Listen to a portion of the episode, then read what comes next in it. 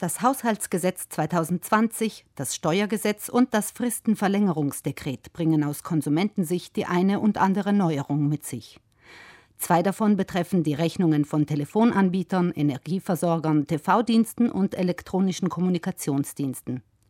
Zum einen geht es um die periodischen Rechnungen, die wir von diesen Unternehmen bekommen, erklärt die Geschäftsführerin der Verbraucherzentrale Gunde Bauhofer.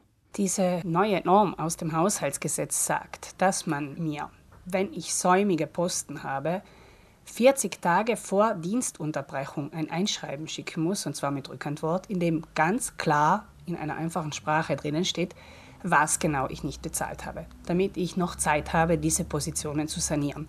Erst dann darf der Dienst unterbrochen werden.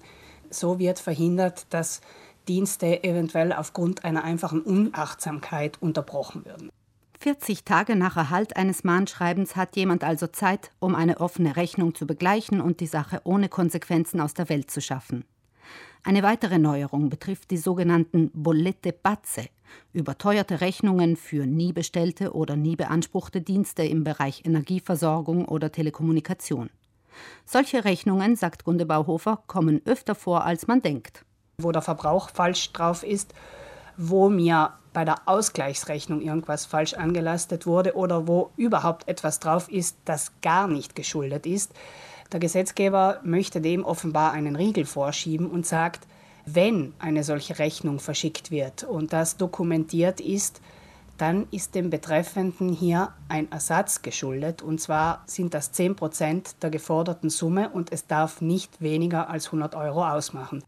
Diese neue Norm, so hoffen die Rechtsberaterinnen in der Verbraucherzentrale, wird es ihnen erleichtern, den Empfängern solcher Bolette Batze beizustehen, die sich mit ungerechtfertigten Forderungen konfrontiert sehen. Im Haushaltsgesetz zieht sich der Kampf gegen Steuerhinterziehung wie ein roter Faden durch die einzelnen Artikel. Einerseits sinkt die Grenze für Barzahlungen, an andere Personen oder Firmen wohlgemerkt, bei Behebungen vom eigenen Konto gilt diese Grenze nicht, Andererseits soll ein Gewinnspiel die ehrlichen Steuerzahler belohnen. Zum einen wird die Bargeldgrenze gesenkt erst auf 2000 Euro und in einem zweiten Schritt dann wieder auf 1000 Euro. Das andere ist diese Kassenbon-Lotterie, wo den Gewinnern und Gewinnerinnen, die ihre Kassenbons zur Verlosung einreichen, monatliche Preise winken von 10.000 bis 50.000 Euro. Dafür müssen die Verbraucherinnen und Verbraucher um einen Lotteriecode ansuchen und dann nehmen die Kassenbons teil. Und wenn ich mit Karte zahle, habe ich mehr Gewinnchancen als ohne. Das Ganze klingt im Moment noch ein bisschen kompliziert, aber wir warten, was im Juli da auf uns zukommt.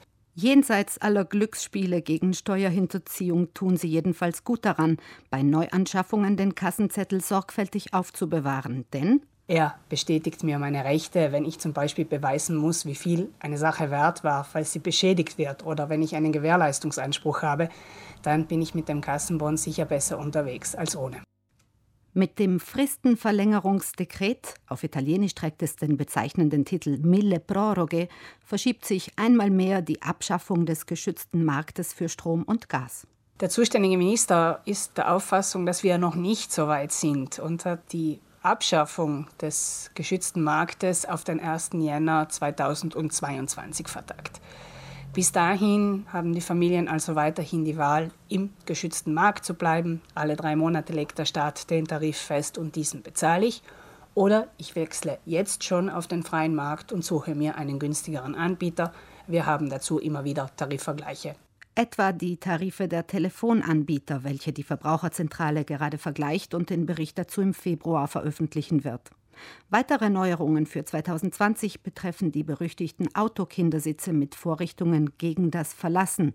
Wer keinen solchen hat und mit Kindern unter vier Jahren im Auto unterwegs ist, muss ab 6. März mit Strafen rechnen.